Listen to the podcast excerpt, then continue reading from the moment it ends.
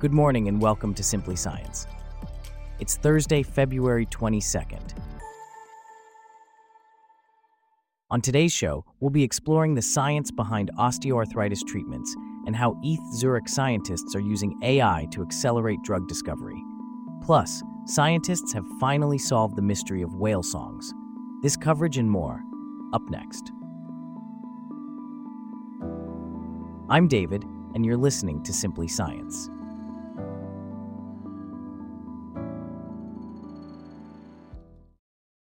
We start off with a look into the promising world of stem cell therapy, which is emerging as a potential treatment for various medical conditions, including osteoarthritis.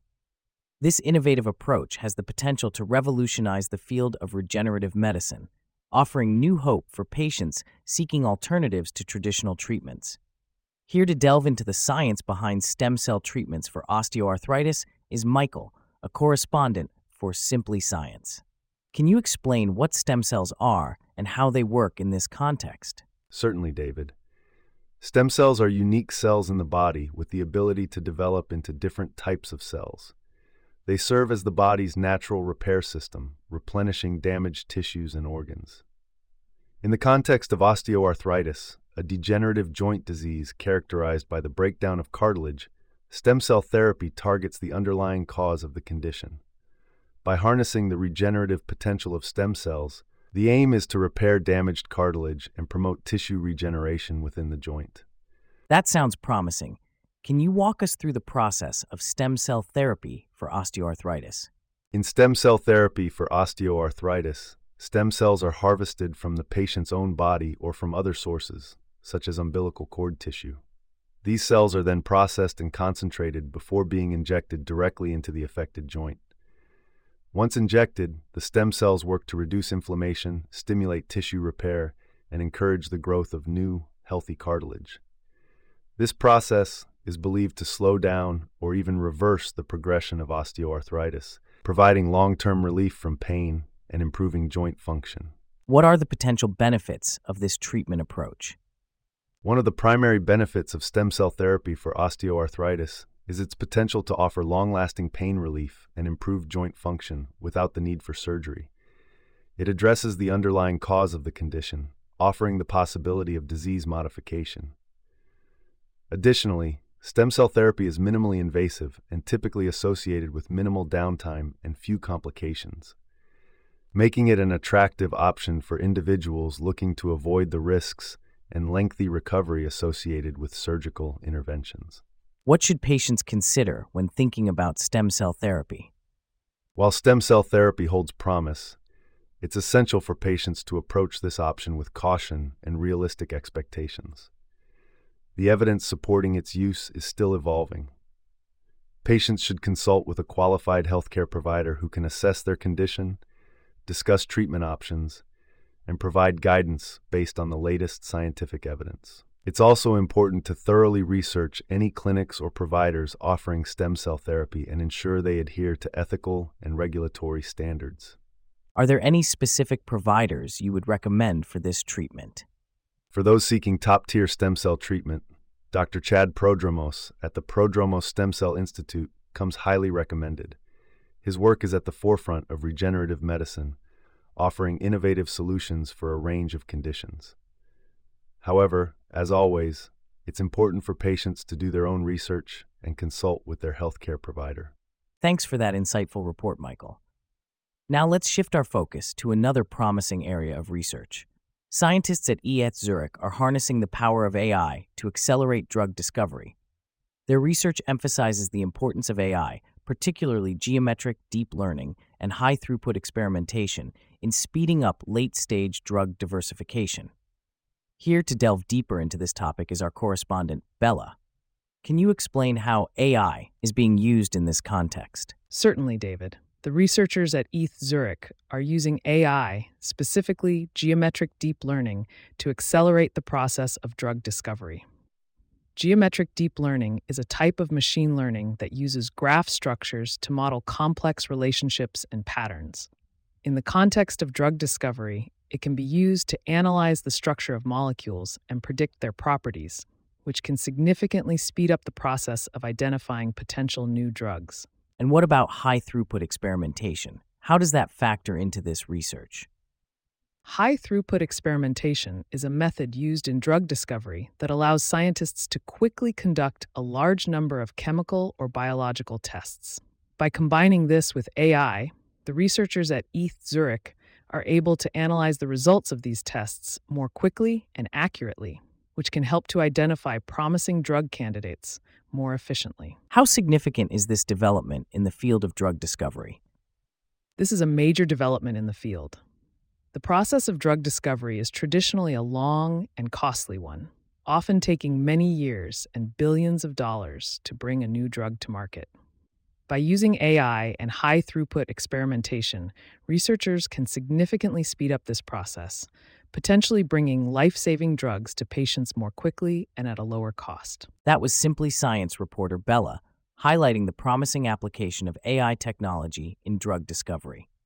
Speaking of scientific breakthroughs, scientists have recently solved the mystery of how some of the largest whales in the ocean produce their haunting and complex songs. A study published in the journal Nature reveals that humpbacks and other baleen whales have evolved a specialized voice box that enables them to sing underwater.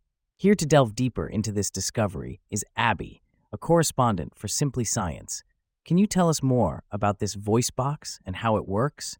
Certainly, David. Baleen whales, a group that includes species like the blue, humpback, right, minke, and gray whale, have a unique vocal anatomy. Unlike humans who produce voices from vibrations when air passes over vocal folds in our throat, baleen whales have a large U shaped structure with a cushion of fat at the top of the larynx. This structure allows the whales to sing by recycling air and prevents water from being inhaled. Interesting. And how did the scientists come to this conclusion? The team, led by Prof. Coen Elemans from the University of Southern Denmark, carried out experiments using larynxes that had been carefully mm-hmm. removed from three carcasses of stranded whales a minke, a humpback, and a sei whale. They blew air through these massive structures to produce sound. They also created computer models of the sounds, which showed that baleen whale song is restricted to a narrow frequency. And what implications does this discovery have? This discovery has significant implications for both our understanding of whale communication and their conservation. The study revealed that the noise we make in the ocean, particularly from ships, overlaps with the frequency of whale songs, potentially disrupting their communication. This could be particularly problematic for whales trying to find each other to mate in the vast ocean. The study also provides insight into questions that researchers have been asking for decades about these eerie songs, which some sailors use to attribute to ghosts or mythical sea creatures. So, this research could potentially help in the conservation of these ocean giants. Absolutely. Understanding how whales communicate and how human activities might interfere with this communication is vital for the conservation of endangered species like humpbacks and blue whales. The research also paints an evolutionary picture, showing how the ancestors of whales returned to the oceans from the land and the adaptations that made it possible for them to communicate underwater. From the majestic creatures of today, let's turn our attention to our extinct human predecessors, the Neanderthals. Not only were they known for hunting cave lions, creating art, and cooking crabs, but a recent study published in the journal Science Advances reveals that Neanderthals used a multi component adhesive to hold their stone tools together. This is the earliest evidence of a complex adhesive used by Neanderthals on the European continent. Here with more on this is our correspondent James. Can you tell us more about this study and its findings? Certainly, David. The study was conducted by an international team of researchers who re examined tools first discovered in the early 20th century at the Le Moustier archaeological site in France. These tools date back between 120,000 and 40,000 years ago, during the Middle Paleolithic era or Old Stone Age. The researchers found traces of a mixture of ochre and bitumen on several scrapers, flakes, and blades. This mixture was used as an adhesive to hold the tools together. Interesting. Can you tell us more about the components of this adhesive? Ochre is a naturally occurring earth pigment that can be pale yellow, red, brown, and violet. Bitumen naturally occurs in soil and is a component of asphalt that can be made from crude oil. In the Le Moustier region, bitumen and ochre would have had to be collected from distant locations. This would have required a lot of time, effort, planning, and a targeted approach. The researchers were surprised to find that the ochre content was more than 50%. And how did this adhesive work? The researchers tested the strength of the adhesive material in the lab. When they used liquid bitumen, the substance was not really suitable for gluing. However, if 55% ochre was added, a malleable mass formed. The eventual mixture was sticky enough for a stone tool to remain stuck in it, but didn't adhere to the skin on the hands after it dried. This makes it a suitable material for a tool's handle.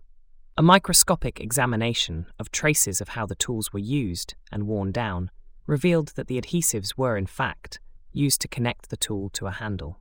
What does this tell us about the cognitive abilities of Neanderthals? The development of these adhesives and their use in building tools is considered to be some solid material evidence of the cultural evolution and cognitive abilities of early humans. Compound adhesives are considered to be among the first expressions of the modern cognitive processes that are still active today.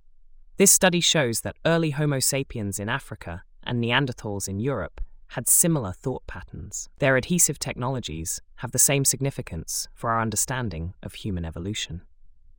That's fascinating. Thanks for sharing, James. And with that intriguing note, we wrap up our stories for today. Thanks for listening to Simply Science. We'll see you back here tomorrow.